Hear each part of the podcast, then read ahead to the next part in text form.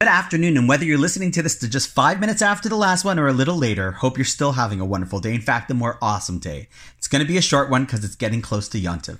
As you might know, on all major Jewish holidays, which are called the Shalosh Regalim, Sukkot, Pesach, and Shavuos, we recite Yizkor, a prayer to remember the parents, grandparents, and even further back for the people who are responsible for us not only being here, but for being who we are.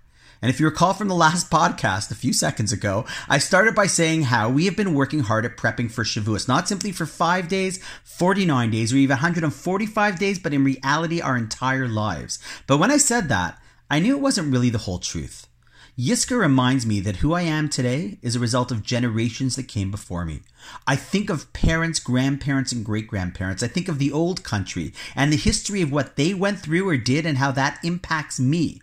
And then I stop and realize that as I enter my holiday.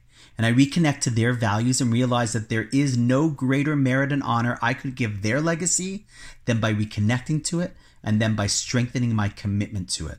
Over the months, we've had several generous people who have sponsored episodes, and they were always in memory of individuals who they wanted to honor and individuals who represented a strong connection to a glorious Jewish past, to their Jewish past, which is our Jewish past as well.